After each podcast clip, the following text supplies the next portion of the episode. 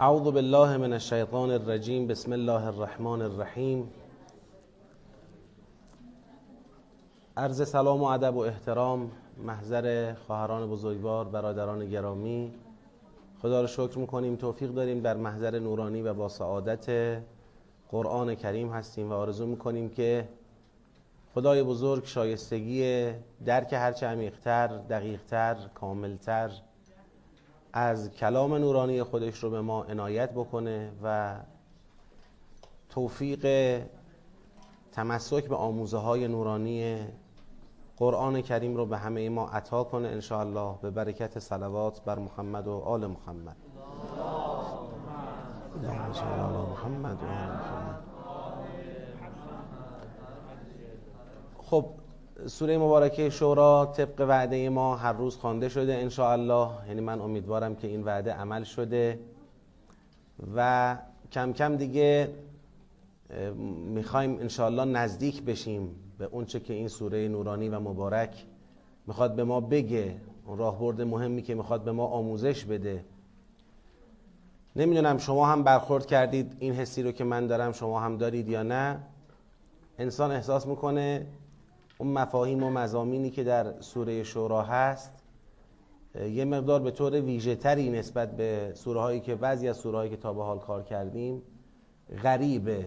یعنی مثل اینکه خیلی حداقل ماها ترکیب این مفاهیم رو در نگاه اول در اون فهم اولیه احساس می‌کنیم که فاصله داریم ازش.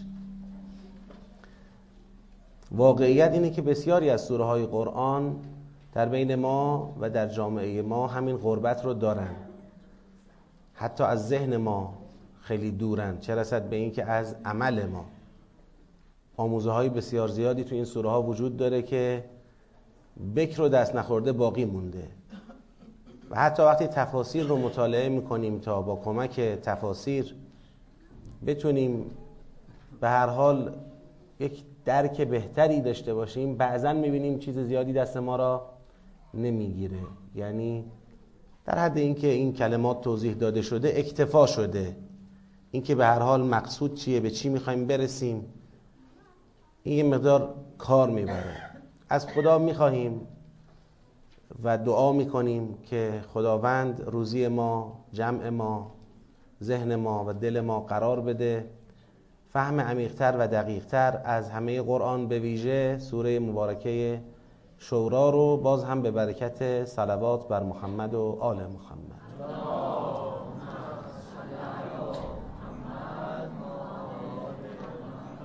خب ما تا آیه 23 رو در جلسه قبلی به لحاظ مفهومی کار کردیم. از اول آیه 24 بحث مفهومیمون رو ادامه میدیم. ما در حال اجرای مرحله اول تدبر در سوره شورا هستیم. مرحله اول فهم آیاته. در این مرحله خیلی ما دغدغه نداریم ارتباط آیات چیست. اشاره می‌کنیم اما دغدغه اصلی ما این نیست. انشاءالله بعد از اینکه مرحله اول تمام شد ما در فهم مفردات سوره انشاءالله به یک استانداردی رسیدیم. بحث ارتباط آیات رو پیگیری خواهیم کرد. دستبندی سوره مشخص خواهد شد. دسته ها رو جمع خواهیم کرد و در نهایت ارتباط دسته ها رو انشاءالله بررسی خواهیم کرد. ام یقولون افترا علی الله کذبا. اگر یادتون باشه چند آیه قبلتر هم ما یه ام داشتیم. چند آیه قبلتر اینجا ام لهم شرکا و شرعوا لهم من الدین ما لم یعذن به الله. که ام مبحث بعد خودش را به قبلش ربط میده به یه نحوی. حالا انشاءالله این ربط رو بعدا بیشتر میکاویم. اما الان این امی که باهاش مواجه هستیم در واقع می‌خواد یک لایه دومی از ام قبلی را مطرح بکنه. اون ام قبلی چی بود؟ ام قبلی این بود که بله اینا می‌گفتن ام, ام شرکاهم شرعوا لهم من الدین. یعنی شرکای اونها یه دین غیر معزون را مالم یعذن به الله. برای اونها تعیین کرده بودند. اون یه طرفه یک روی سکه است. روی دومش اینه. ام یقولون افترا علی الله کذبا. بلکه می‌گویند بر خدا دروغ را افترا زد. کی دروغ را بر خدا افترا زد؟ پیامبر. کیا می‌گویند؟ همون مشرکین. مشرکینی که در سوره مبارکه شورا ما درک کردیم این مشرکین اعمند از اهل کتاب. یعنی تمام اون کسانی که به هر دینی غیر از دین مورد رضایت خدا ایمان دارند تمام اونها. اینها یکی از حربه هاشون اینه که میگن پیغمبر یه دروغی را آورده نعوذ بالله و این دروغ را به خدا نسبت میده و این میشه افترا. یعنی اولا قرآن دروغه دعوت اون حضرت دروغه این اولا. و بعد این دروغ را دارد به خدا نسبت می‌دهد. این میشه افترا افترا علی الله کذبا. خدا میفرماید فان یشاء الله یختم علی قلبک. اگر خدا می‌خواست یا اگر خدا بخواهد اینه می‌تونیم بگیم بخواهد. این صدا برای شما میخورده چیه؟ این صدا رو یکم اصلاح بکنید. صدا خیلی مناسب نیست. اگر خدا بخواهد یختم علا قلبک. بر قلب تو مهر می‌زند. ببینید این چه جور استدلالیه. ما شبیه این استدلال در بعضی از سوره های دیگر قرآن هم داریم. خدا می‌خواد بگه دلیل اینکه این سخن دروغ نیست و دلیل اینکه کار تو افترا زدن دروغ بر خدا نیست دلیلش همینه که این سخن بر قلب تو نازل می شود یعنی چی؟ این چجور استدلالیه؟ این همون استدلاله که آفتاب آمد دلیل آفتاب دیگه قشنگتر از خود این سخن شما دلیل می‌خواید؟ اینو می‌خواید بگید دروغه؟ این حرف را می‌خواید بگید به پیغمبر به خدا افترا زده؟ اگر کسی به نور و روشنایی قرآن کریم پی نمی‌برد نور بالاتری تا ثابت کند قرآن نور الهی است و سخن خداست برای ما وجود ندارد. البته خدا آیه های بزرگتری دارد که اگر اون آیه ها را برای ما آشکار بکنه دیگه فرصت امتحان و ابتلا تمام میشه. یعنی دیگه حجت تمام میشه و تمام میشه. دنیا رو باید جمع کنه. لذا پیامبر گرامی اسلام بعضا که مقاومت می‌دید از جانب انسانها در مقابل وحی خب یک به هر حال جوش می‌زد نگران می‌شد که چرا انسانها قبول نمی‌کنن. در بعضی از آیات قرآن خدا به ایشون میفرماید که ای رسول ما اگر می‌خواهی زمین رو بکن یه آیه خودت تو زمین در بیار. می‌خواهی نردبان بذار از آسمان سلام علیکم. یه آیه رو خودت نازل بکن. ما دیگه آیه بالاتر از این نمیفرستیم. بخوایم بفرستیم یه کار تمامه. این نشأ ننزل علیهم آیتا من السما. اگر بخوایم آیه از آسمان بر اونها نازل می‌کنیم که همه گردنها را در مقابلش خم کنن و تسلیم بشن. این کار شدنیه. اما دیگه پایان عالمه دیگه. این امتحان نشد.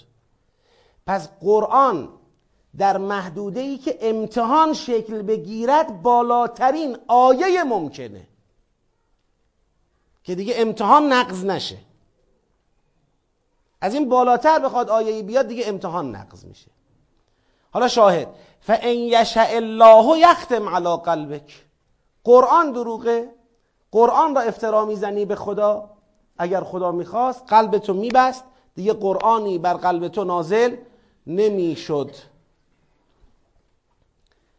و یمحو الله الباطل و یحق الحق به کلماته و خداوند باطل را محو می‌کند. یعنی در واقع خدا می‌خواد ریشه یابی کنه علت این اتهام را. چرا اتهام می‌زنن که قرآن دروغه؟ چرا پیغمبر رو متهم می‌کنن به اینکه دروغ را به خدا نسبت میده؟ به خاطر اینکه می‌بینند قرآن داره باطل را چه می‌کنه؟ محو می‌کنه. و اینا دلبستگان باطلن. اینا از اینکه باطل محو شود و حق آشکار شود دل خوشی ندارن برای اینه دارن اتهام می‌زنن. می‌بینن اون چه که در طول سالیان و بلکه قرون بافتند و به خودشون قبولاندند و به جامعه انسانی قبولاندند به عنوان حق ولی باطل بوده ببینن قرآن داره باطل بودنش رو روشن می‌کنه و حق رو داره آشکار می‌کنه.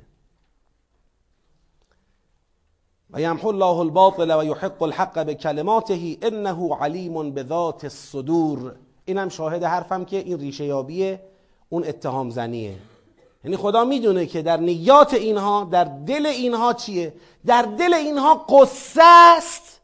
از اینکه چطور دارد قرآن حرفهای باطل اونها باورهای باطل اونها سبک زندگی باطل اونها چطور داره اینها را پنبه می‌کنه؟ اینا از این ناراحتن. تحملشو ندارن. و اینو ما باید خیلی نسبت بهش نگران باشیم خواهران و برادران. یکی از انگیزه های اتهام زنی یکی از انگیزه های اتهام زنی و ایستادن در مقابل حق نگران شدن از از بین رفتن باطله. یعنی وقتی انسان به یک باطلی به باور باطلی به سخن باطلی دل بسته شده باشه هر حرف حقی که بخواد بیاد این سخن باطل را زیر سوال ببره در مقابل اون حرف حق چی می‌گیره؟ موضع اتهام می‌گیره. اتهام بزن تهمت بزنیم به جای اندیشه به جای تعقل به جای که فرصت به خودش بده بررسی کنم ببینم. راحت ترین راه رو انتخاب می‌کنه. تهمت زدن. این حربه ای بوده که همیشه در طول تاریخ وحی در مقابل انبیا ازش استفاده شده. و در سطوح پایینتر از انبیا هم همینطور بوده. یعنی هر وقت کسی یا کسانی خواستند حق رو به جامعه القا بکنند یک عده که دلبسته باطل بودن بهترین راه برای اونها این بوده که در مقابل او موضع اتهامی بگیرن تهمت بهش بزنن. به انواع اتهامات.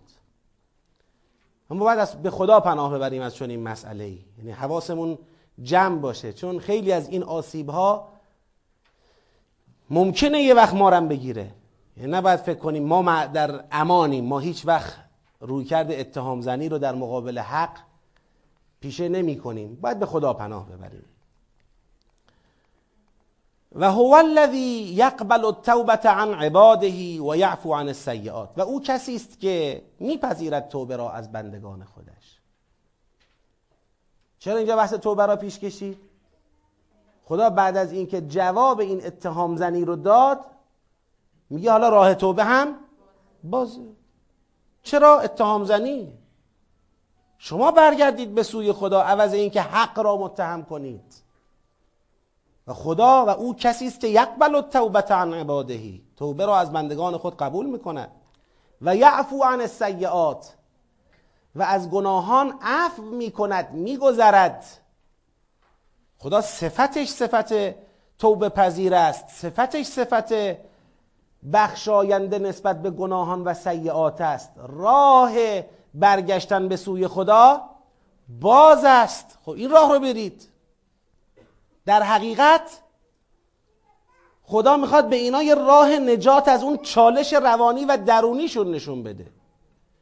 شما که دل بستگان باطل بوده اید و امروز حق آمده و عرصه را بر خودتون تنگ می‌بینید دنبال راه فراری چرا راه فرار اتهام به حق باشه؟ خب راه فرار توبه باشه به سوی پروردگار. اینم یه راه فراره.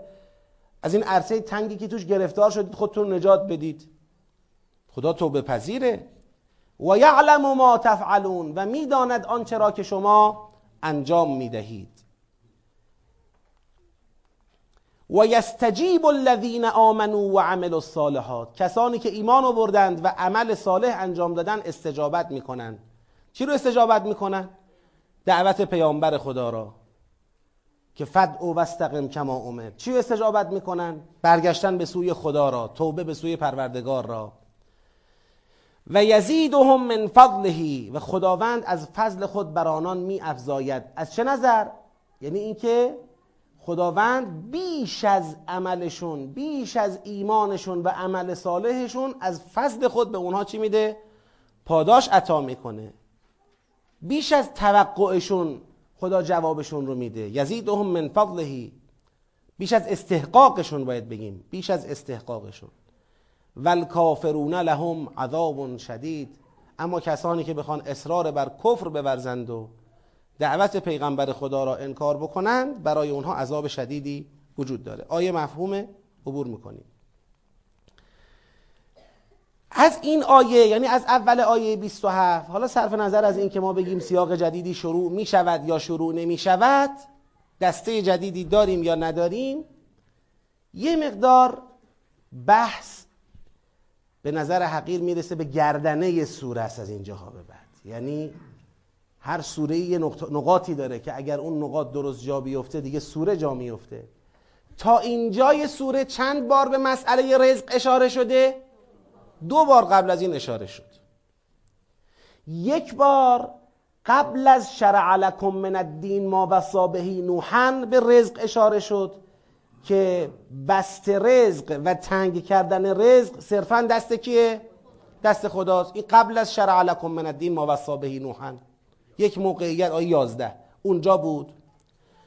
موقعیت دومش هم قبل از ام شرکاؤهم شرعوا لهم من الدین ما لم یعذن به الله بود. آیه چند؟ 19 یکی آیه 11 یکی آیه 19 چی؟ دوازده و 19 خب؟ که در اونجا هم خدا فرمود رزق دست منه. و بعد بر اساس اینکه رزق دست منه خدا فرمود یه قاعده ای گفت گفت منم رو این اساس رزق رو تقسیم می‌کنم. کسانی که حرف آخره را بخواهند کسانی که کشت آخرت را بخوان بخوان در آخرت درو کنن من بیشتر از اونچه که بایدم بهشون میدم. یعنی بر کشت اونها هم می افزایم بیش از اونچه که کاشتند من کاری می‌کنم درو کنن. کسانی که حرف دنیا را بخواهند یه چیزی از دنیا بهشون میدم ولی دیگه آخرت نصیبی ندارند. بعد گفت ام شرعوا ام شرکاهم شرعوا لهم من الدین. اینا دنبال چی هن؟ اینا می‌خوان این قاعده رزق پروردگار رو برهم بزنن دنبال چیز دیگه میرن راه دیگه ای رو انتخاب می‌کنن. این دو تا موقعیت بود که از رزق حرف زده شد. و این سومین باره که در سوره شورا صحبت از رزق میشه و خدا می‌خواد یه توضیحاتی بده. این بار یکم مفصل تر بذار خوب دقت بکنیم. ما می‌خوایم تو مرحله های بعدی ارتباطات رو پیدا بکنیم باید درک درستی از خود مفردات داشته باشیم. ولو بسط الله الرزق لعباده لبغوا في الارض ببخشید.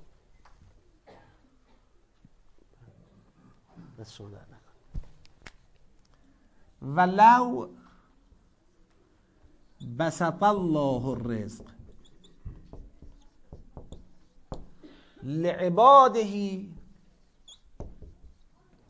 لبغوا في الارض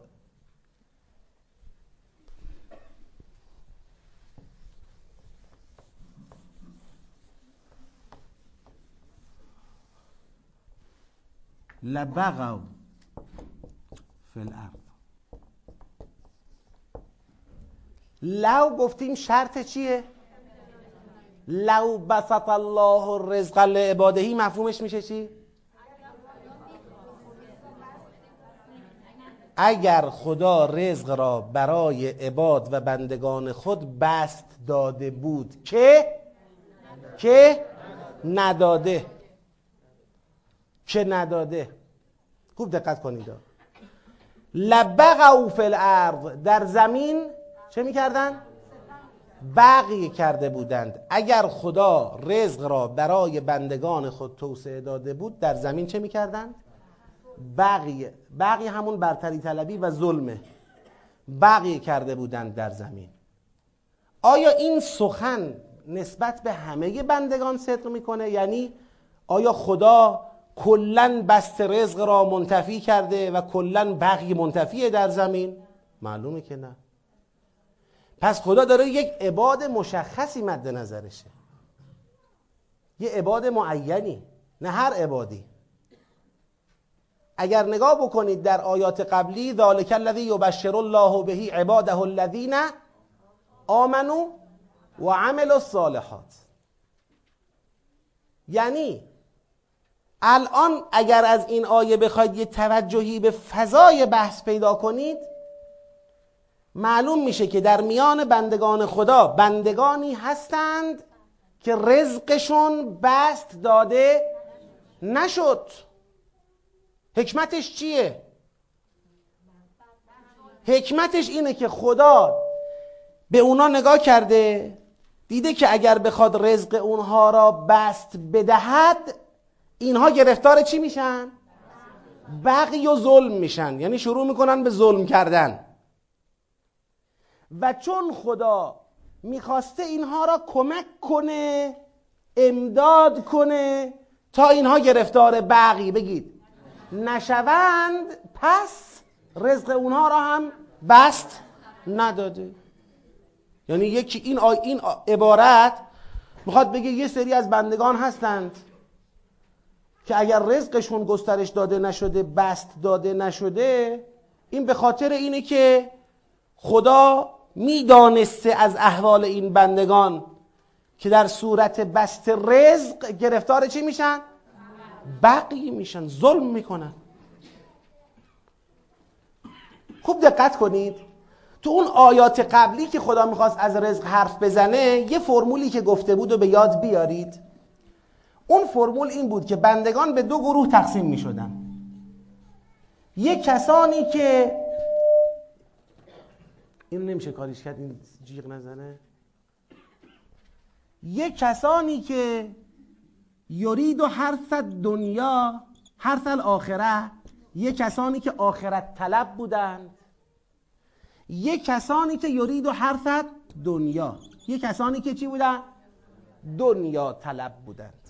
فرمول چی بود؟ راجب آخرت طلبان خدا از آخرتشون حرف زد. گفت ازدیاد کشت در بگید آخرت. اما آیا راجع به دنیاشون حرف زد؟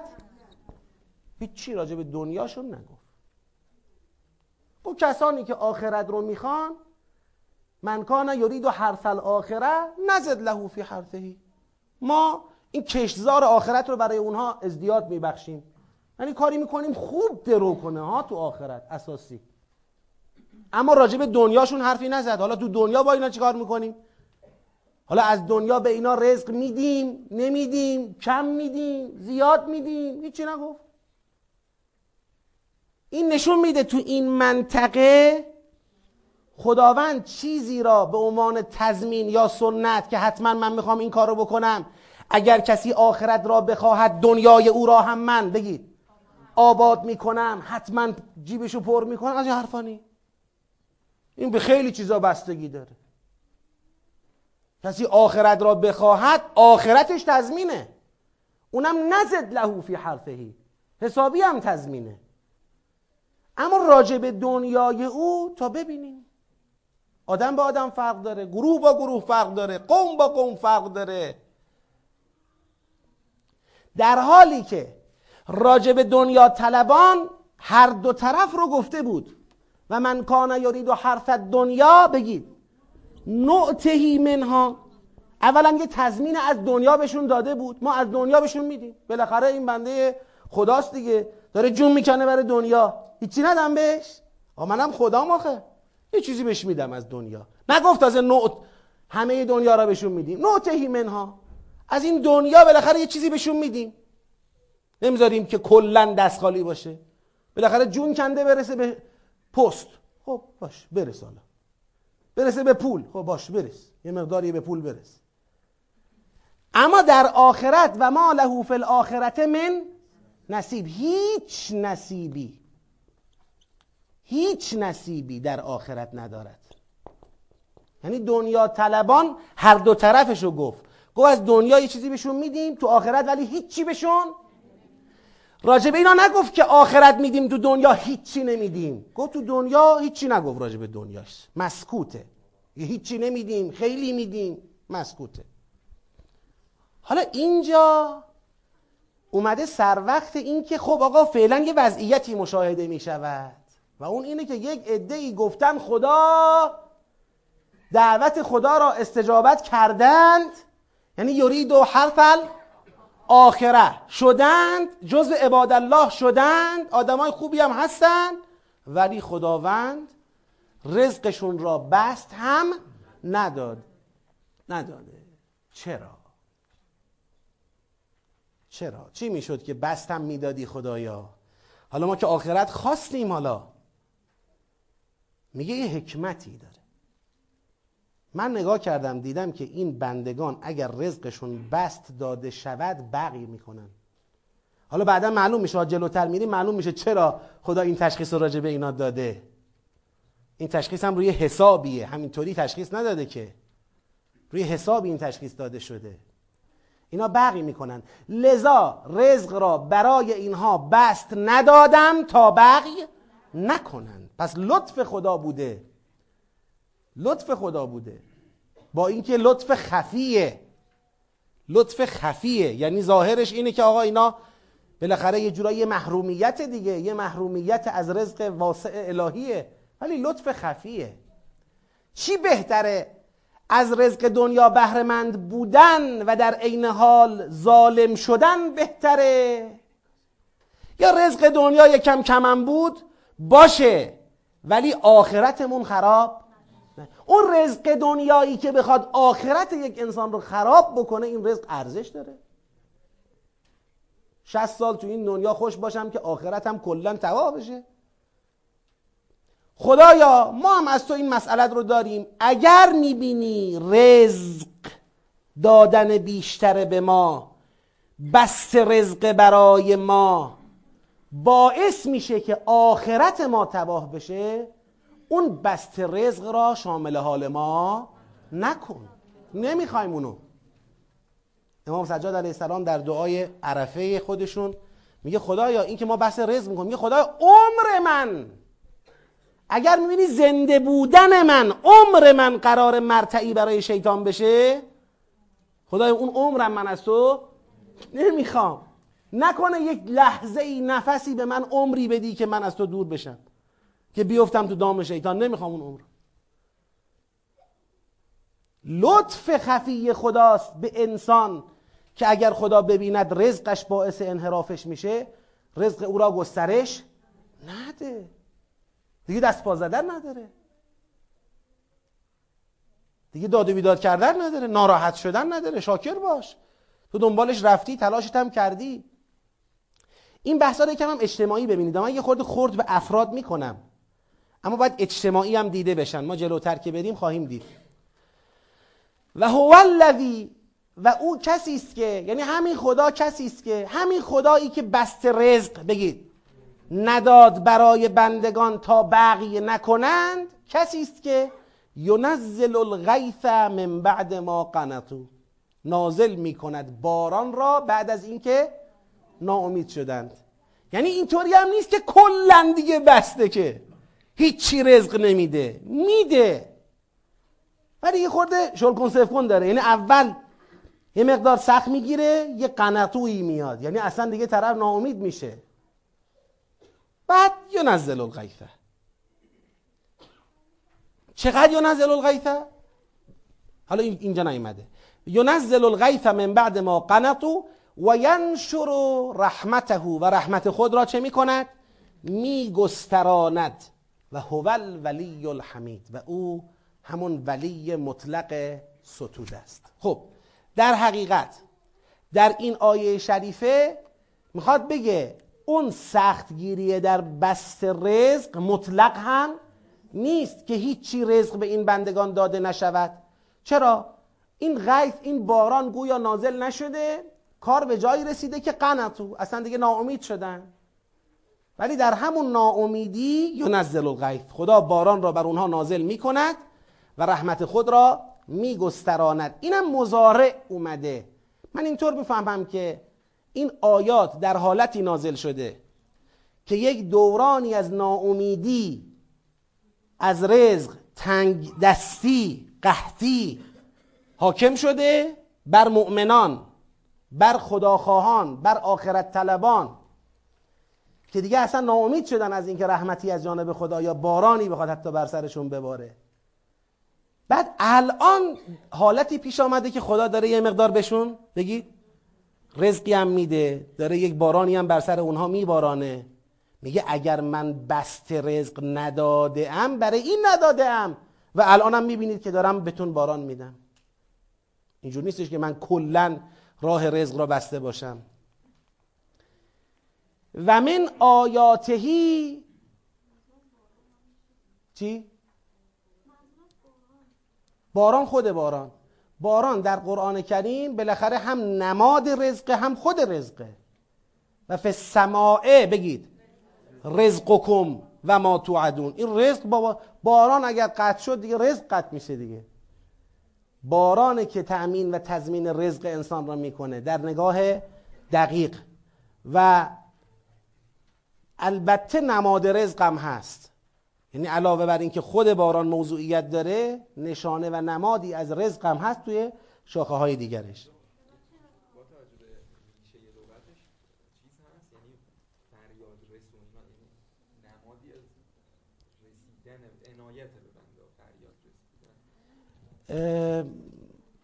حالا شاید یک قرابتی با هم داشته باشن. معمولا تو بحث های اشتقاق ماده های لغات از یکدیگر و اینا این تحقیقات میشه. مثلا غیث و غوث خب بالاخره ماده هاشون قریب به همه نزدیک به همه.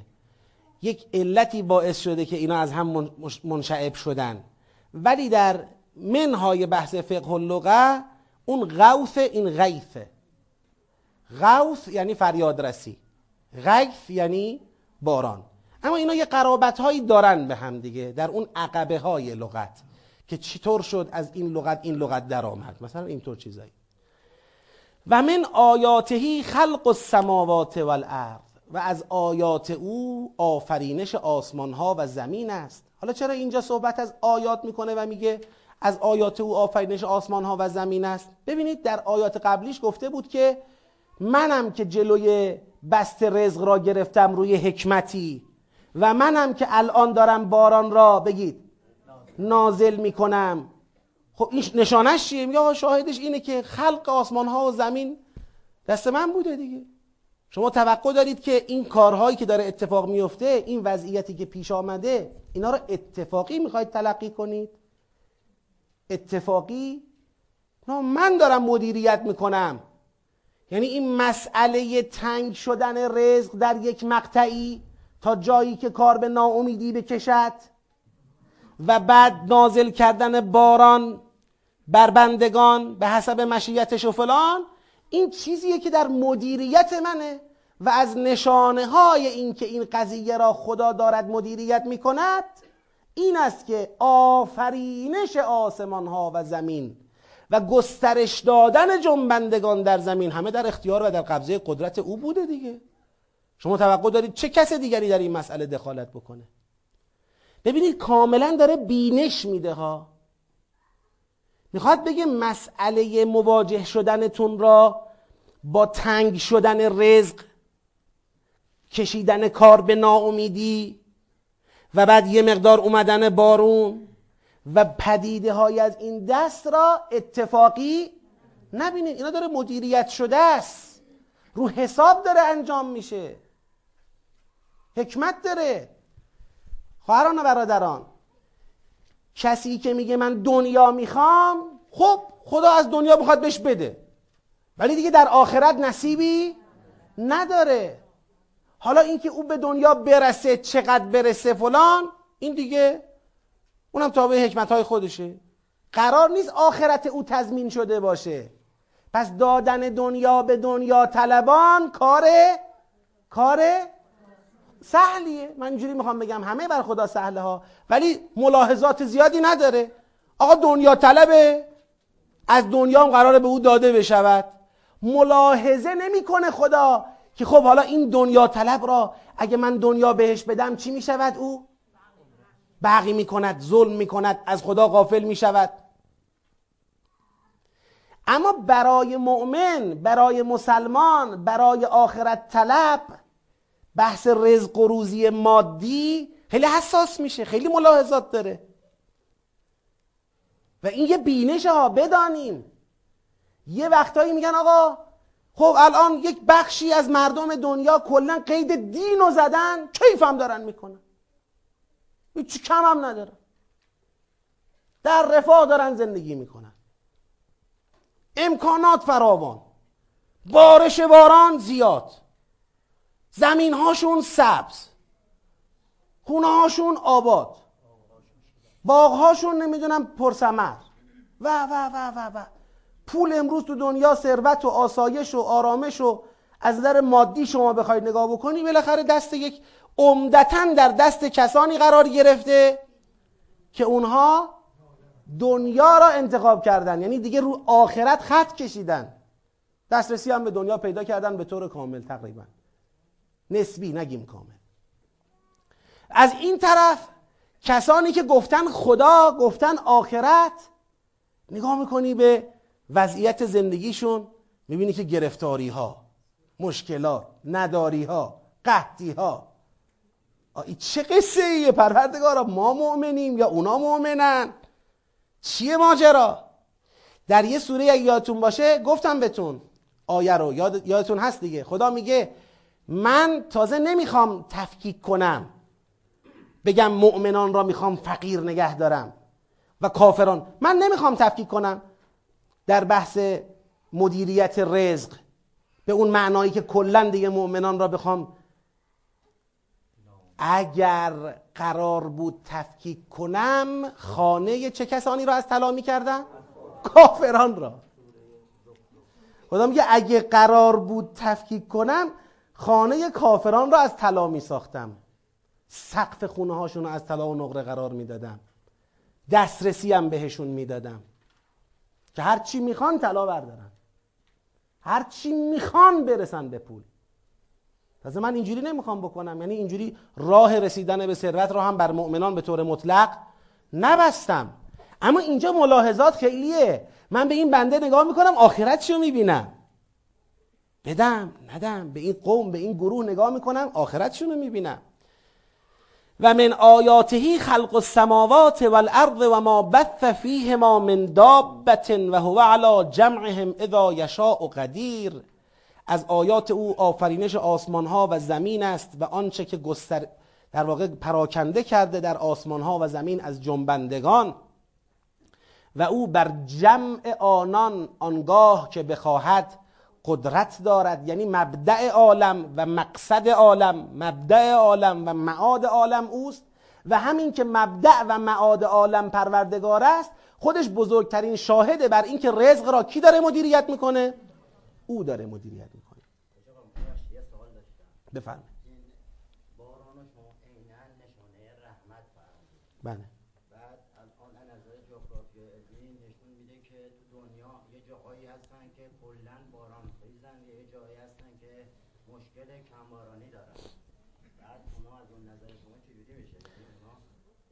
دسترسی مهمه. ببینید ممکنه یک جایی مثلا فرض کنید خیلی بارانخیزم نیست ولی دسترسی به رزق فراوانه. مثلا به عنوان مثال یکی از سرزمین های خشک و بی آب و علف وادن غیر وی زرع کجاست؟ مکه است. اما خداوند از سراسر دنیا رزق را به سمت اونجا چه می‌کنه؟ سرازیر می‌کنه. دسترسی. حالا نمونه های دیگه هم همینطوره. یعنی خیلی ها هستن در مناطق کویری زندگی می‌کنن دسترسی هم دارن. ممکنه کسانی تو بارانخیز هم زندگی می‌کنن دسترسی ندارن.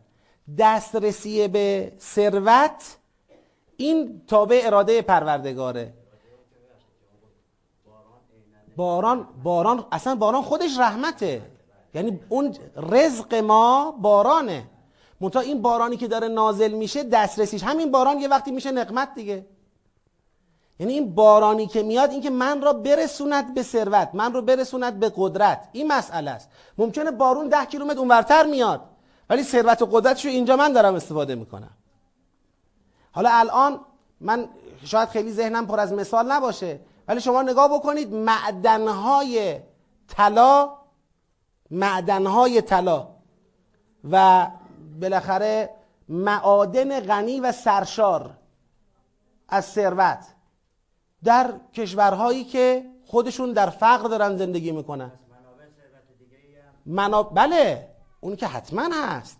منتها گفتیم باران هم خودش موضوعیت دارد هم نماده. یعنی دو تا نگاه به باران هست. بله. باران اصلا چرخه حیات رو داره تضمین می‌کنه دیگه. من یه نکته ارز کنم و بحث رو ادامه بدم. توی این مرحله از بحث توقع نداشته باشیم که کل مطلب برای ما چی بشه؟ جا بیفته. ببینید ما الان در مرحله اول تدبریم قرائت اول. تو قرائت اول می‌خوایم یک خلاصه فهم اولیه از آیات پیدا کنیم. زمانی که دستبندی سوره مشخص میشه تو هر دسته فضای سخن رو تشخیص میدیم.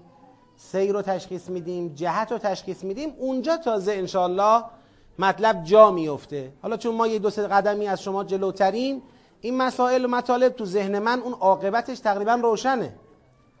منتها دیگه نمی‌خوام توی این مرحله اول کل بحث رو تمامش بکنیم. ما هنوز می‌خوایم با هم پیش بریم. اون سه با سوره پیدا بکنیم. و ما اصابکم من مصیبت فبما کسبت ایدیکم. و اون مصیبتی که هر مصیبتی که به شما اصابت کرد فما اصابکم من مصیبت پس هر مصیبتی که به شما اصابت کرد فبما کسبت ایدیکم. پس به سبب اون چیزی است که با دستان خودتون کسب کردید. یعنی اعمال خودتون. به سبب اعمال خودتون. خوب دقت کنید. این آیه در چه جایگاهی چه مطلبی رو می‌خواد منتقل بکنه. با توجه به سیاق در این آیه منظور از مصیبت چیه؟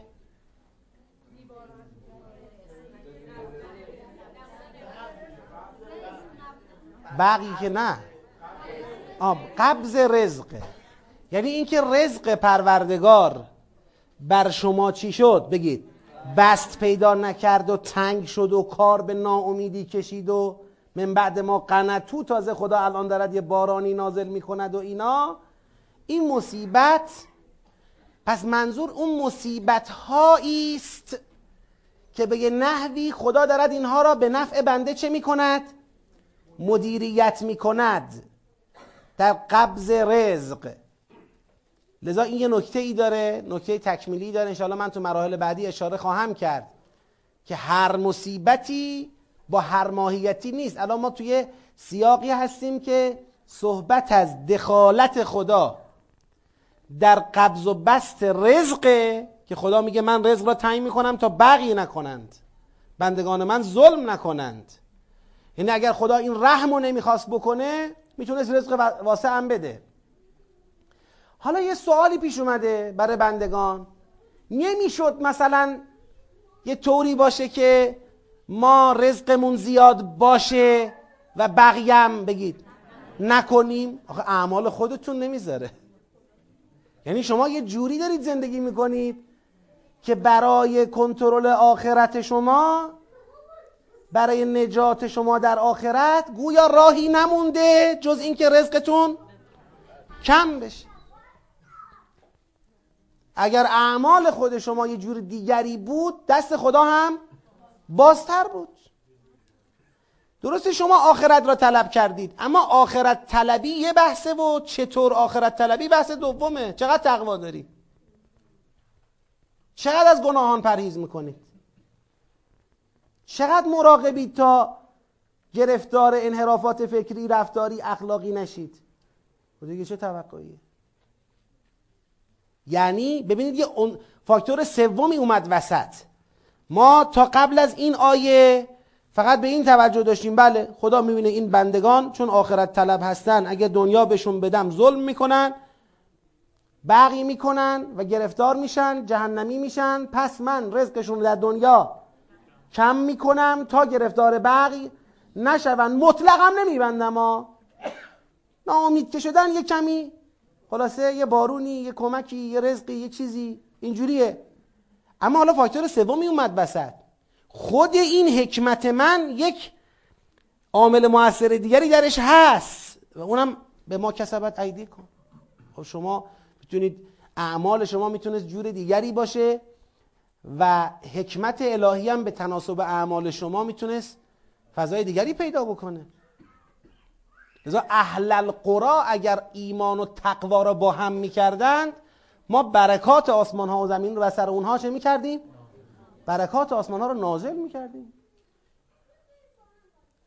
یعنی اون ظرفیت مهمه و ظرفیت حاصلی از اعماله. بحثم شخصی نبینیم ما. من تو بحثای شخصی این ممکنه این موارد بالاخره وقتی بهش اشخاص منحل بشه تو ذهن ما خیلی چیزای دیگه بیاد. چون قرآن پر از سنت های الهیه. ممکنه یه وقت برای یه شخصی خدا از باب استدراج از باب امحال حتی بخواد نعمت هم بده. یعنی ما بخوایم رو اشخاص منحلش بکنیم تشخیص این که این شخص مشمول کدوم سنت ها قرار گرفته و الان رزقش زیاده این کار داره. این بین خودش و خدا روشنه. ولی برای دیگران اینجوری نیست که به سادگی معلوم بشه که این طبق کدوم سنت. چون قرآن هم این سنت را بیان کرده که کفار را از روی امحال و استدراج سنستدرجهم اینقدر نعمت بهشون میدیم تا هر روز تقیانشون چی بشه؟ بیشتر بشه. هم این سنت را بیان کرده که اگر مؤمنین اهل تقوا باشن برکات رو بر سر اونا نازل می‌کنیم. یعنی این که تشخیصش تو مصداق ها یه مقدار خب. و ما اصابکم من مصیبتن فبما کسبت ایدیکم تازه و یعفو عن کثیر. تازه این در حالتیه که خدا بسیاریش رو دارد میبخشاید. یعنی خدا از باب اینکه رحمتش غالب است بسیاری از ما کسبت ایدیکم را عفو می‌کند. یه مقداریش رو دیگه این نتیجهش خروجیش میشه همین مصیبتی که گرفتارش میشید. که خود همین مصیبتی که گرفتارش میشید خود همین لطف خداست به شما که اگر گرفتارش نمی‌شدید بدبخت می‌شدید. به بقی کشیده می‌شد کارتون. ظرفی یعنی من من خدا از کجا فهمیدم که اگه به شما رزق بدم ظالم میشید؟ از ما کسبت ایدیکو از اعمالتون فهمیدم. این آد... این آدما بهشون بدم اینا ظالم میشن. لطف کردم بهتون ندادم. تشکرم باید بکنید اگر اینکه خب تغییر رویه بدید تغییر رویه بدید قصه فرق می‌تونه بکنه. شما اعمالتون اگر یه جوری باشه که من خدا نگاه به اعمالتون بکنم اینم نه اینا ظرفیت داره. درست آخرت طلبی کردن اما دادن دنیا به اینا آخرتشون را تباه نمی کند عمل نشون میده. پس بدیم پس به اینا دنیا هم بدیم علاوه بر آخرت. خدمت کنن بیشتر خدمت کنن بیشتر کار کنن دستشون بازتر باشه. چه اشکال داره؟ بله. از کیفم بکنن. خدا که از کیف کردن بنده ناراحت نمیشه. کیفم بکنن لذتم ببرن. نعمت اصلی که ماها از خدا می‌خوایم و اگر خدا اون نعمت رو نده هر نعمت دیگری به ما بده دوزار نمیارزه. اون نعمت اصلی نجات در آخرت ابدیه. سعادت. اما نعمت دنیا در صورتی نعمته که آخرت را تباه نکنه. اعمال ما بعضی وقتا نشون میده که نعمت دنیا می‌تونه آخرت ما را تباه کنه. اگر اینطور بود لطف خدا این می‌شود که اون نعمت دنیا را به نعمت آخرت ما زمیمه نکنه کمتر از دنیا به ما بده. اما اعمال ما اگه درست باشه و ظرفیت داشتن نعمت آخرت و دنیا با هم در ما وجود داشته باشه. در اون صورت می‌تونست این مصیبت ها جای خودش رو بده به چی؟ به رزق و روزی واسعتر کاملتر این امکان وجود داشت. بله بله فرق نمی‌کنه. یعنی بله بله فرق. رزق اعم دیگه. رزق اعم از تمام بهرهمندی هاست. عمل کرده خود ما ببینید اینی که داریم میگیم این در قالب این اینجوری باید بهش نگاه بکنید. اگر اعمال ما اعمال صالح تری باشد ظرفیت ما به جلب نعمات مادی در کنار علاوه بر تضمین آخرت بیشتره دیگه.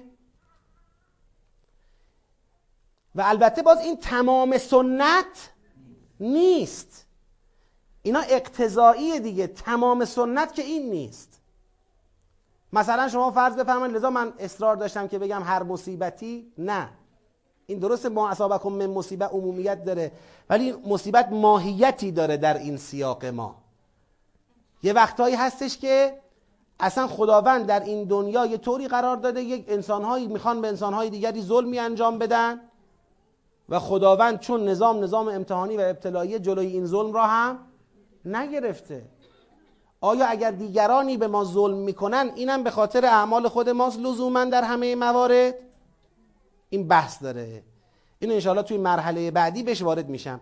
علت اینکه به بعضی از بحثا خیلی بیش از این مقداری که الان عرض می‌کنم وارد نمیشن اینه که تا به نگاه جامع نرسیم اون وقت کوچه پس کوچه ها زیاده. من نمی‌خوام خیلی این جمع بریم تو کوچه پس کوچه ها. ما می‌خوام تو شاهراه سوره حرکت کنیم. بذارید به نگاه جامع برسیم. ببینیم اصلا دعوا سر چیه؟ چی شده خدا این حرفا رو داره می‌زنه؟ یه چیزایی شده. یه چیزایی پیش اومده. حالا این فقط نیست. تا اینجا بحث رزق بوده. میرایم جلوتر. خواهید دید که یه فضای دیگه هم. اینا علاوه بر اینکه گرفتار بیپولی و قحطی و اینا هستن مشکلات دیگری هم وجود داره تو جامعه. یک عده‌ای کارشون سخت شده. حالا بریم جلوتر.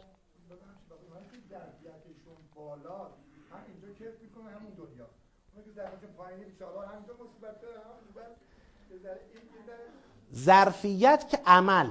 به ما کسبت ایدی کن این ظرفیت تابع عمله. نه اینکه مثلا این آدم دیگه خوب چی دیگه. این عزیز دردونه خداست ناز پرورده است دیگه. این ظرفیت بالاست. عمل ما نشون میده ظرفیت ما را. تعیین می‌کنه مشخص می‌کنه. اختیار ما هست. و ما انتم می‌تونیم عوض کنیم قاعده و قانونو یعنی یه کاری بکنیم که مثلا خب آخرت رو که خواستیم هیچ اون که سر جاش. دنیامونم ولو من عملم خرابه آخرتم من بماند دنیامم چی بشود؟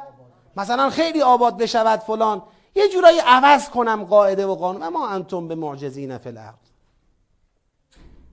این سنت هایی رو که خدا تعیین کرده هیچکی نمی‌تونه خدا را در اجرای سنت ها و قوانین خودش به عجز در بیاره. نه از سرتون اینو بیرون کنید. در افتادن با خدا را و خلاصه عوض کردن قوانین او را این از ذهن خارج کنید. ببینید کسی هیچ وقت تو ذهن خودش نمیگه ها که من می‌خوام خدا را به عجز در بیارم. مسلمان ها معمولا اینطوری نمیگن. ولی یه وقت عمل کرد نشون میده که اون عقبه همینه. یعنی طرف می‌خواد یه جوری قاعده را تغییر بده. قاعده که نمیشه تغییر کنه. سنت معلومه. تو خودتو می‌تونی مشمول سنت های دیگه هم قرار بدی. مثلا می‌تونی اصلاح اعمال داشته باشی. و بعدش هم تازه باز بسپری به خدا. در نهایت اوست که اعمال تو را می‌بیند آخرت تو را می‌بیند دنیای تو را تنظیم می‌کند. کار تو بکن زحمت تو بکش دعا تو بکن دنبال زندگیت باش. ولی خیال نکن که این مدیریت از دست خدا به نحوی در بیاری. نه اینجوری نیست. مسئله رزق را جدی بگیریم در سوره شورا. حالا انشالله توی ارتباط سیاه ها بیشتر خودشو نشون میده.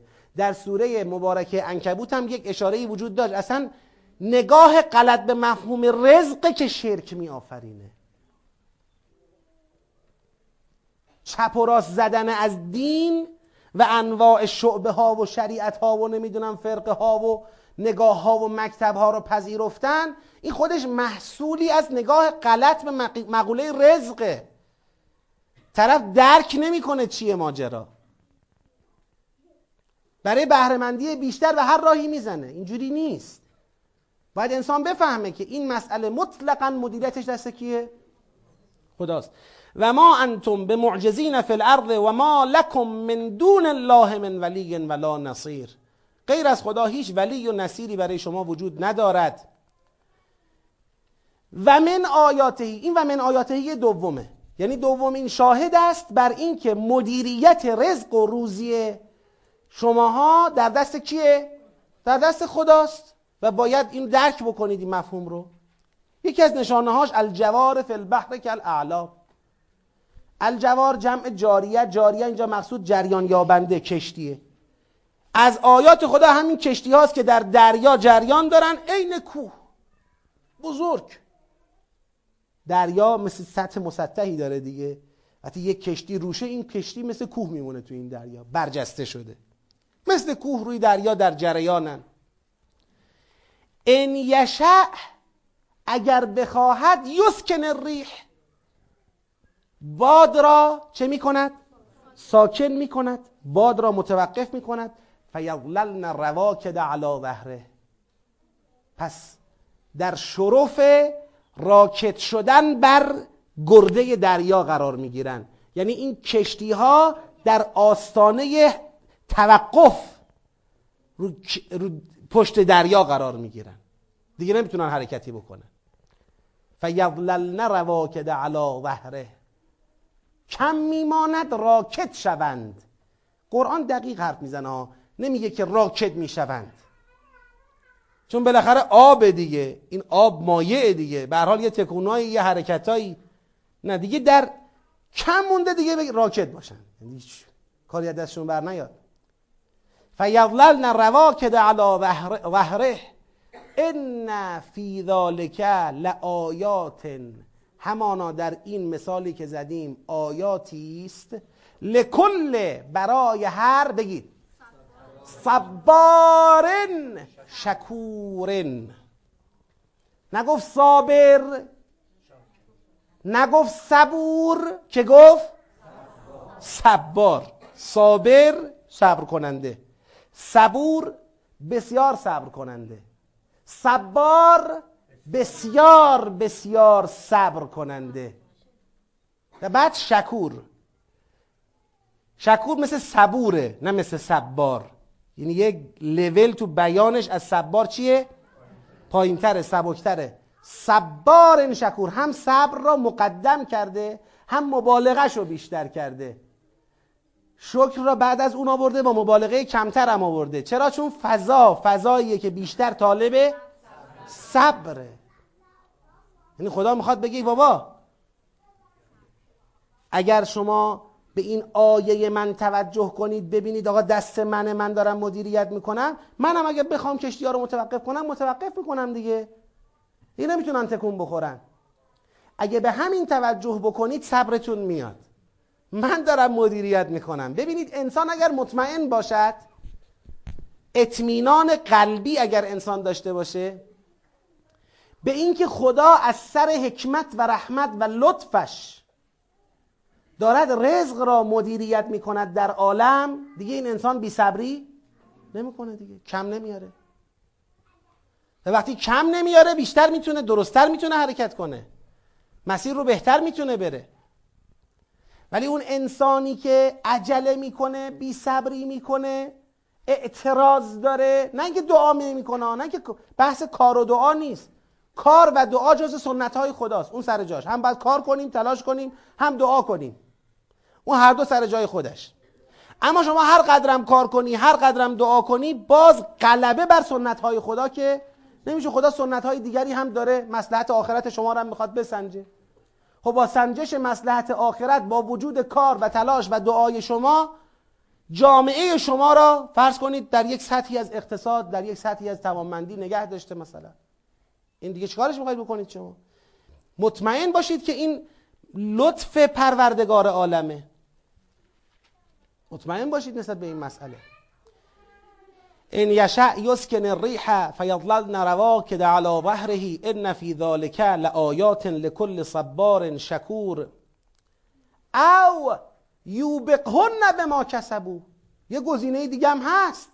این گزینه شامل یعنی یه جورایی تهدید تو دل خودش داره.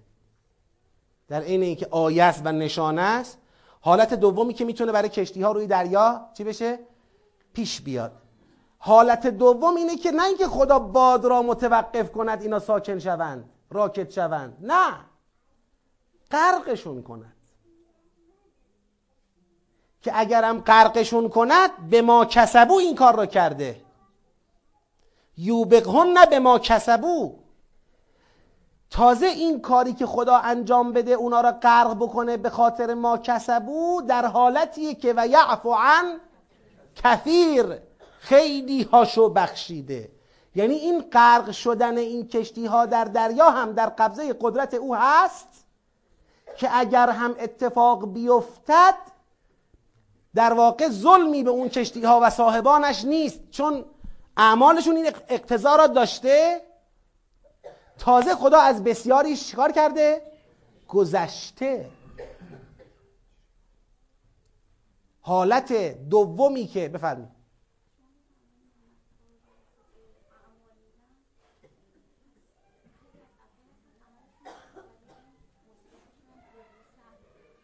خب این بحث سنت های دیگری هم وجود داره در عالم. من حالا توی جمعبندی این سیاق اشاره خواهم کرد.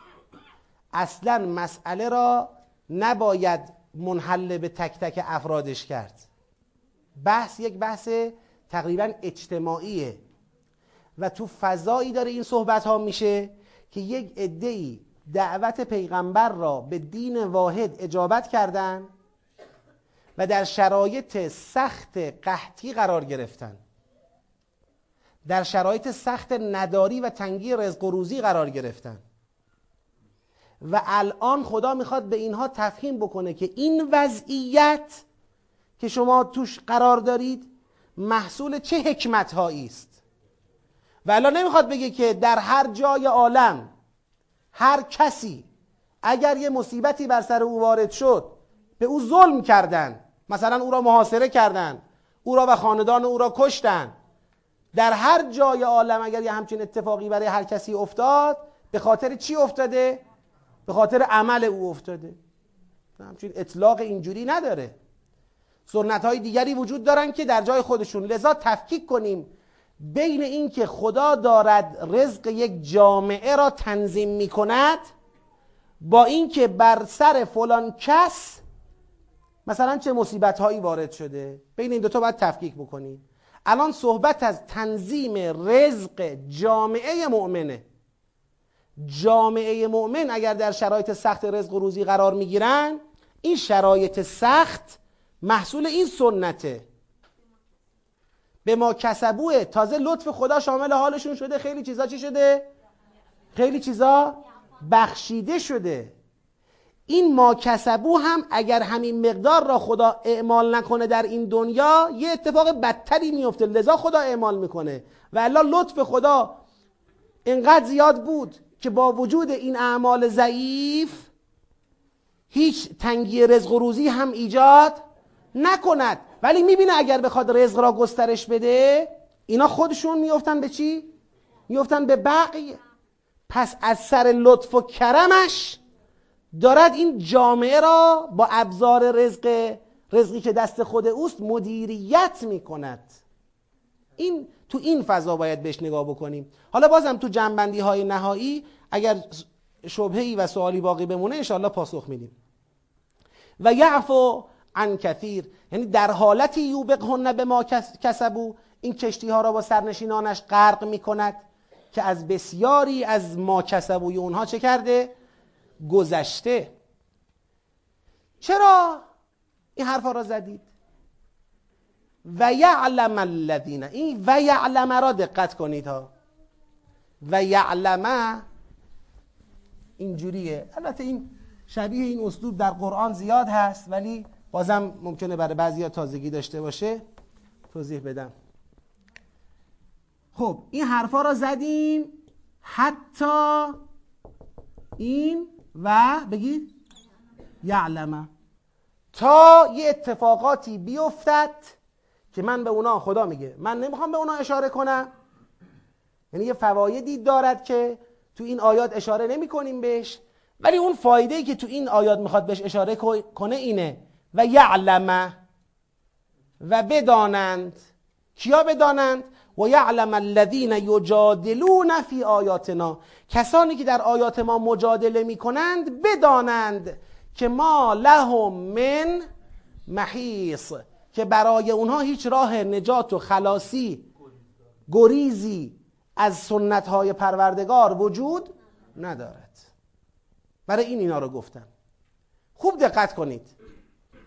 در این آیات سر و کله چند گروه دیده میشه. یه گروه الذین یجادلون فی آیاتنا هستن. که باید ما تشخیص بدیم که این الذین یجادلون فی آیاتنا چه کسانی اند منظور کافران و مشرکانند. یا منظور یه گروهی در داخل خود مؤمنانند که در شرایط کنونی عرصه برشون چی شده؟ تنگ شده. نمی‌تونن تحمل کنن و بپذیرن که هم دعوت خدا را اجابت کرده باشند هم هم در این فشار اقتصادی سخت و سنگین قرار زندگی کنه آخه این خیلی بصیرت می‌خواد. خیلی درک می‌خواد. هم دعوت خدا را اجابت کنیم هم هم رزقمون تنگه. جامعهمون فقیره. خودمون گرفتار مشکلاتی. نه فقط این که بگیم مثلا فرض بفرمایید ما را از بیرون دارن به ما فشار وارد می‌کنن. بارون هم کم میاد آخه. اینکه بارون که دیگه دست خودت قربونت برن این که دیگه دست آمریکا نی. و بارون بیشتر اقلا. برف بیشتر اقلا. بالاخره یه کاری یه راهی یه چیزی که برون رفتی. بالاخره مسئله اینجاست خدا می‌خواد بگه بدانید. این پیچ رزق شما دست منه به نفع خودتون. می‌خواید؟ اگه کسانی بخوام بگن من دنیا رو می‌خوام. خب دنیا رو خواستید دیگه خودتون می‌دید دنیا رو خواستید باشه. نعتهی منها فقط اینو بدونید. و ما له فی الاخرت من چی نمیدم تو آخرت. کسی دنیا را بخواد باشه دنیا را بخواید شما هم کیفتون رو کنید شما نمی‌تونید مثل بعضی از این کشورهای دیگه ای باشید که راحتن مردم دیگه ای که راحتن. می‌تونید. چرا؟ میشه. راه آسان میشه رفت. اما عاقلان است که اندیشه کند پایان را کجا میری؟ آسون رفتن ممکنه. درست رفتن.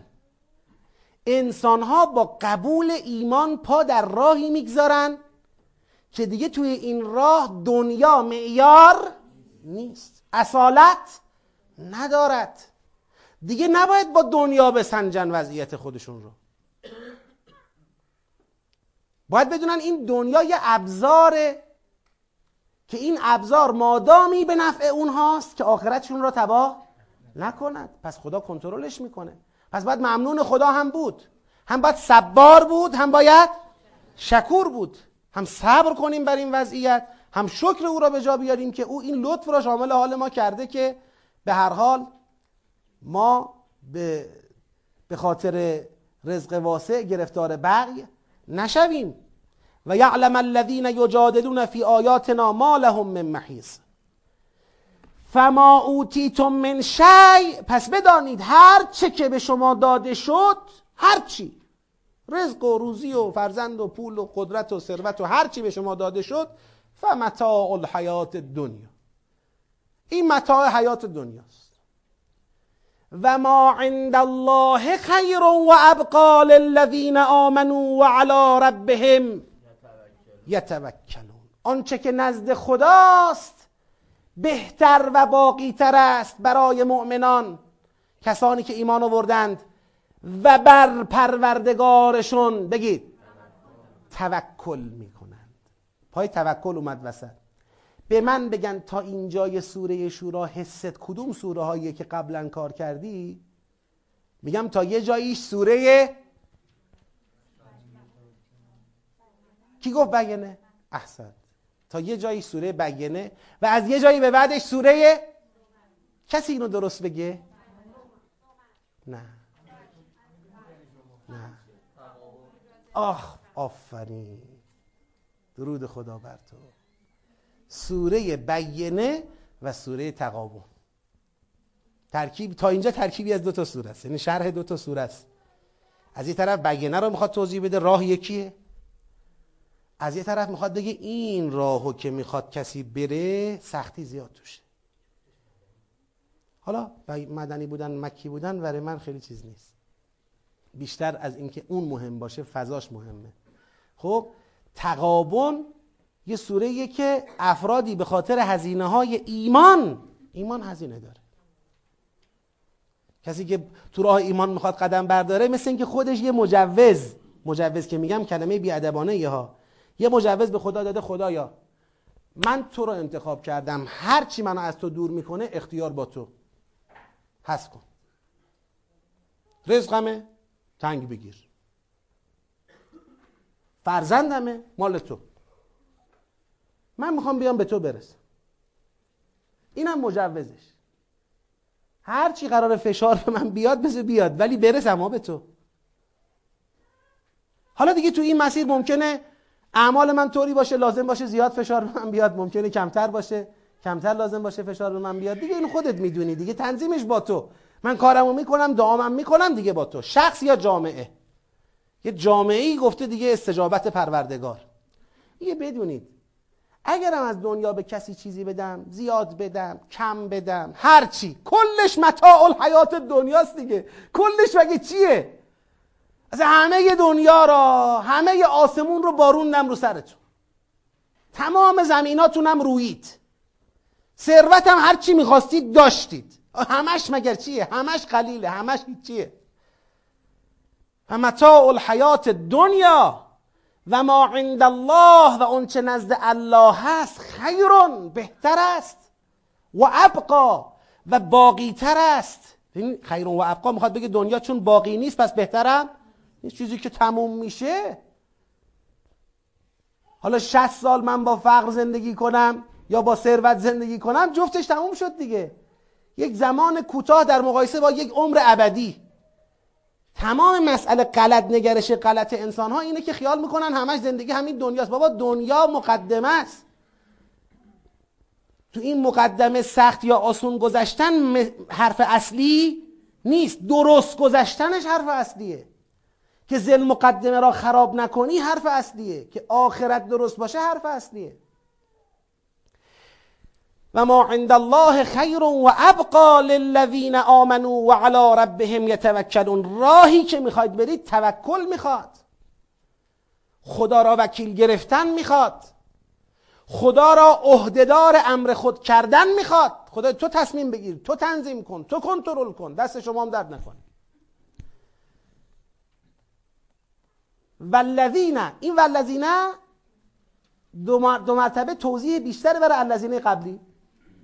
گفت خیر و ابقا تو آیه قبلی. بگید للذین آمنوا و علی ربهم یتوکلون.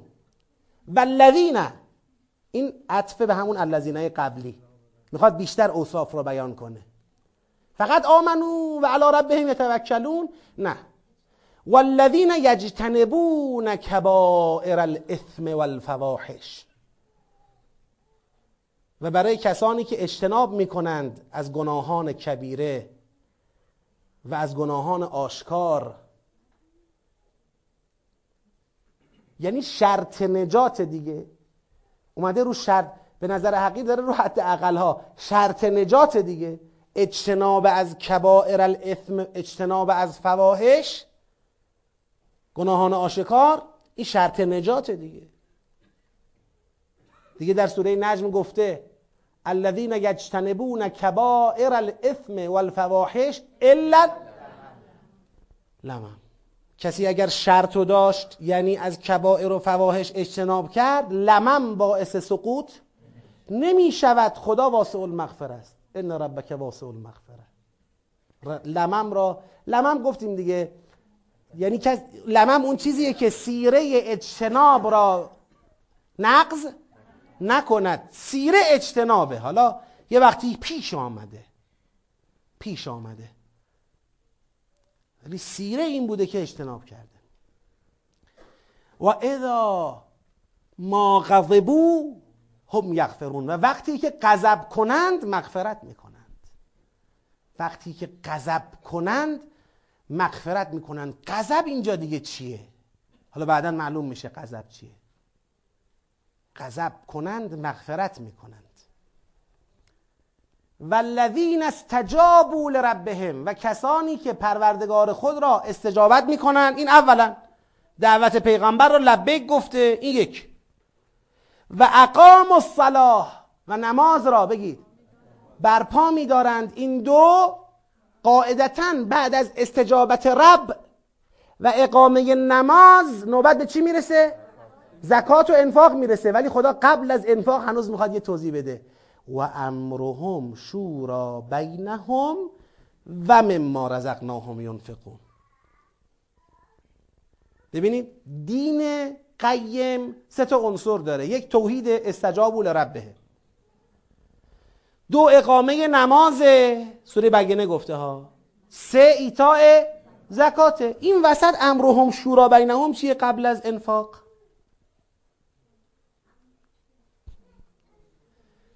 و امرهم شورا بینهم و مما رزقناهم ینفقون. یعنی اینها برای عبور از وضعیت سختی که درش قرار گرفتند به لحاظ اقتصادی با مشورت یکدیگر با هماهنگی یکدیگر که شعن اینها مشورت بین یکدیگر است. در جامعه خود نظام بگید انفاق را تثبیت می‌کنن توسعه میدن. آقا شما تو شرایط سخت قرار گرفتید. خداوند به خاطر آخرتتون دنیاتون رو یه مقداری علومش آورده پایین تر خب خودتون می‌تونید تو جامعتون علاوه بر اینکه استجابت کردید و اقامه نماز می‌کنید با مشورت یکدیگر نظام انفاق رو هم در جامعه چکار کنید؟ بست بدید تثبیت بکنید. چقدر می‌تونه همین وضعیت سخت اقتصادی رو توی جامعه شما تلطیف بکنه؟ چقدر می‌تونه مسائل رو حل بکنه؟ یه مقدار نگرش جمعی پیدا بکنید. یه مقدار حالا این امرهم شورا بینهم توی سیاق جایگاهش بیشتر از اینه ها. توی این آیه من دارم اشاره می‌کنم. و مما رزقناهم ینفقون والذین اذا اصابهم البغی و کسانی که وقتی بغی به اونها اصابت کرد. یعنی خدا کنترلش کرد که خودش بغی بگید. نکند اما دیگرانی به او چه کردن؟ نسبت به او بغی مرتکب شدن. یعنی بر او ظلم کردن. نسبت به او برتری طلبی کردن. اذا اصابهم البغی هم ینتصرون. ایشان در مقام چی برمیان؟ انتقام. انتصار به معنی انتقامه. اینو در مقام انتقام برمیان خوب دقت کنید یک عنصر جدیدی توی این آیات وارد شد. تا حالا فقط مسئله چی بود؟ فقرشون بود تنگی رزق بود. اما حالا صحبت از چیه؟ صحبت از اینه که در عین تنگی رزق مورد بقی و ظلم دیگران هم واقع میشن. بقیم تو این سوره یه بحث ریشه داره ها. از همون اول گفت که بقیم بینهم بعد از اینکه علم میاد چشم. بعد از اینکه علم میاد بقیم بینهم تفرق می‌کنند. من بعد ما جاءهم العلم بقیم بینهم تفرق می‌کنند. بعد اومد جلوتر گفتش که به شما رزق زیاد نمیدم تا بقی. نمی‌خوام شما هم جزو بقی کنندگان باشید. قبلش هم پیغمبر خدا گفته بود که لا حجت بیننا و بینکم. لنا اعمالنا و لکم اعمالکم. ما نمی‌خوایم جنگ مذهبی را بندازیم. ما نمی‌خوایم به خاطر حرف دین واحدی که می‌خوایم برش حرکت بکنیم به خودمون مجوز بدیم که به دیگران ظلم بکنیم یا دیگران به خودشون مجوز بدن به ما ظلم بکنن. نه من راه خدا رو بیان می‌کنم اهلش هم دعوت ما رو اجابت می‌کنن. اما همون جا هم خدا گفته بود که یه کسانی هستن بعد از اینکه خدا اجابت شد دعوت پیغمبر را لبک گفتن یه ادعی اینها درباره خدا چه می‌کنن؟ محاجه می‌کنن که او حجتهم داحظتون عند ربهم. اینا حجتشون باطله. الان صحبت سر اینه. ما نمی‌خوایم جنگ مذهبی را بندازیم. و چون حرف حقی را زدیم و می‌خوایم درش حرکت بکنیم حتی از جانب خدا تو فشار اقتصادی هم قرار بگید. گرفتیم. حالا بقیه هم اضافه شده. یه عده هم دارن ظلم می‌کنن به ما. اونا می‌خوان با ما بجنگن. اینا رو چیکارشون کنیم؟ حالا راهبرد رو ببینید. این صحبت از جنگ مذهبی ها من تو این سوره قرائن زیادی دارم که تمام این جنگ هایی که مورد نظر این سوره است جنگ های مذهبیه یعنی یه عده‌ای به نام اینکه ما حقیم و شما باطلید بخوان این گروه دیگر را مورد چی قرار بدن؟ ظلم قرار بدن. بخوان مثلا ستم کنن به این گروه دیگر. ما حقیم تو باطلی. همه جنگ ها تقریبا همینه منتها بعضی از جنگ ها ماهیت مذهبی درش روشنه. یعنی مثلا جنگ بین فرض کنید شیعه و سنیه. جنگ بین مسلمان و مسیحیه. جنگ بین یهودی و مسیحیه. یعنی جنگ اصالتا سر چیه؟ مذهبه. یه وقت جنگ جنگ مذهبی نیست. مثلا یه کسی رفته خاک یکی رو تصرف کرده میگه این جزیره مال منه. اون میگه نه این جزیره مال منه دعوا میشه. سر هم می‌زنن. خب بفرمایید سوال چی بود؟ امر شعنه امرهم شورا بینهم یعنی شعنشون این است که بین یکدیگر مشورت می‌کنن. بله. والذین اذا اصابهم البغی هم ینتصرون خدا یه صفت جدید اضافه کرد به اون مؤمنانی که آخرت براشون بهتره. میگه اینا کسانی که وقتی بغی ظلم به اونها اصابت می‌کند انتصار می‌کنند انتقام می‌گیرند و البته چجور انتقام می‌گیرند؟ و جزاء سیعتن سیعتون بگو مثلها. یک گناهی درباره اونها شده یک ظلمی به اونها شده اون ظلم را به همون اندازه خودش جزا میدن. نه اینکه مثلا یک ظلمی به اینا شده اینا ده برابر جواب بدن. اینجوری نیست. جزاء سیعتن سیعتون مثلها. تازه. فمن عفا. پس اون کسی که عفو کند و اصلحه و اصلاح کند یعنی به جای انتقام راه عفو و اصلاح را در پیش بگیرد. یه کاری بکنیم بگذریم از ظلمی که شد و تلاش کنیم در آینده ظلم بیشتری نکنند. اصلاح بکنیم مسئله را. فمن عفا و اصلحه فاجره علی الله. پس اجر او بر خداست. انه لا یحب الظالمین. او ظالمان را دوست نمی دارد یعنی خدا میگه راه انتقام گرفتن بازه ولی اگر به جای انتقام گرفتن تازه انتقام گرفتن هم به اندازه ظلمی که شده نه بیشتر. ولی اگر به جای انتقام گرفتن عفو و اصلاح پیشه کنید اجرتون با خدا. اجرتون با خدا. می‌دونم سخت این قضیه. به خاطر همین اجر ویژه ای داره و پروردگار اجرش رو تعمین می‌کنه. به خدا بگه ترجیح من اینه که حتی اگر به نام مذهب خواستن به شما لطمه ای بزنن تا جایی که ممکنه شما عفو بکنید. مقابله به مثل جایز است ولی عفو بهتره خیشتنداری بهتره اصلاح بکنید بهتره. حالا از من بپرسن چرا خدا میگه این بهتره؟ چرا میگه من این اجر ویژه میدم؟ به خاطر اینکه به هر حال خدا دوست نداره که بازم شما جواب بدی باز او تحریک بشه بگید. ظلم بزرگتر باز جواب بیشتر باز ظلم بزرگتر. این چیه؟ دین حق مشخصه دیگه. خدا داره ابلاغ کرده توسط پیغمبر. دنبال آتش افروزی هم نیست. دنبال ریخته شدن خون انسان ها نیست.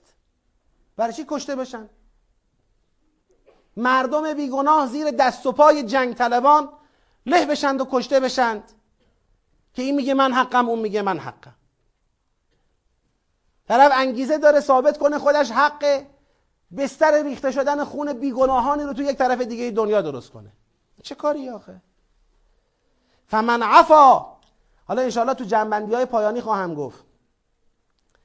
بحث های روشنی که در مقوله وحدت مطرح شده که آقا بحث وحدت و بحث جلوگیری از تفرقه های مذهبی و چیزهای دیگه اینا پایه های روشن قرآنی داره. و کسانی که به خیال خودشون به نحوی با وحدت مقابله می‌کنند یعنی آب میریزن به آسیاب جنگ و تفرقه مذهبی در نقطه مقابل سوره شورا حرکت می‌کنن. توجیهی هم نداره. تو جنبندی های پایانی بیشتر روشن میشه. فاجره علی الله انه لا يحب الظالمین و لمن انتصر بعد ظلمه و حتما اون کسی که بعد از اینکه بعد از ظلم بعد از مورد ظلم قرار گرفتن اون کسی که انتصار کند اون کسی که انتقام بجوید بعد از مظلوم واقع شدن فاولئک ما علیهم من سبیل. پس ایشان هیچ سبیلی علیه اونها وجود نداره. یعنی مورد معاخزه بگید نیستن. یعنی اگر کسی راه عفو را انتخاب نکرد و خواست مقابله به مثل کنه این جرمی مرتکب نشده. نمیشه او رو معاخزه کرد که تو چرا جواب دادی؟ تو چرا ظلم را جواب دادی؟ نه. اولئک ما علیهم من سبیل. هیچ سبیلی علیه اونها وجود ندارد هیچ راهی برای معاخذه اونها وجود ندارد. انما السبیل فقط و فقط یک جا جای معاخذه است. بر کسانی که یظلمون الناس به مردم ظلم می‌کنند و یبغون فی الارض و در زمین بگید بقی می‌کنند. یعنی یا اول ابتداع به بقی کرده این متهمه این جواب باید بده. و یا اینکه بقی را که به او شده بگید بزرگتر و بیشتر جواب داده اینم باید جواب بده. انما السبیل علی الذین یظلمون الناس. بر کسانی که ظلم مردم می‌کنند و یبغون فی الارض بغیر الحق و بدون حق در زمین بقی می‌کنند اولئک لهم عذاب علیم همانا ایشان برای اونها عذابی است. دردناک. خب ما تا آیه چهل و دوی سوره رو آمدیم. همونطور که می‌بینید در مقدمه بحثای امروز هم اشاره کردم که مفاهیمی در سوره در کنار هم قرار گرفتن که این مفاهیم از ذهن ما یه مقدار غریب دوره. یعنی فضای سوره خیلی تازگی داره. لذا از همه خواهش می‌کنم که برای جنبندی هایی که در ادامه می‌خوایم داشته باشیم ما انشاءالله هفته آینده اگر عمری باقی باشه و در خدمت باشیم آیات رو تمام می‌کنیم و احتمال داره که دستبندی رو هم هفته آینده شروع بکنیم. دستبندی آیات رو تا مقدمه مراحل بعدی فراهم بشه. اونس مرتب روزانه شما با سوره خیلی به من کمک می‌کنه. ذهنتون به سوره واقف باشه. من خواهشم اینه انشاءالله تا هفته آینده تأکید می‌کنم تلاش کنیم اقلا روزی یک بار سوره شورا را بخوانیم. شرط خوب تدبر کردن در یک سوره کسرت قرائت متدبرانه است. این سوره به لحاظ مفاهیمش برای ما چون فاصله داره زحمتم زیاد داره. شما کمکم بکنید تا منم بهتر بتونم به شما خدمت بکنم ان الله جهت تعجیل در فرج امام زمان علیه السلام. صلواتی خط بفرمایید.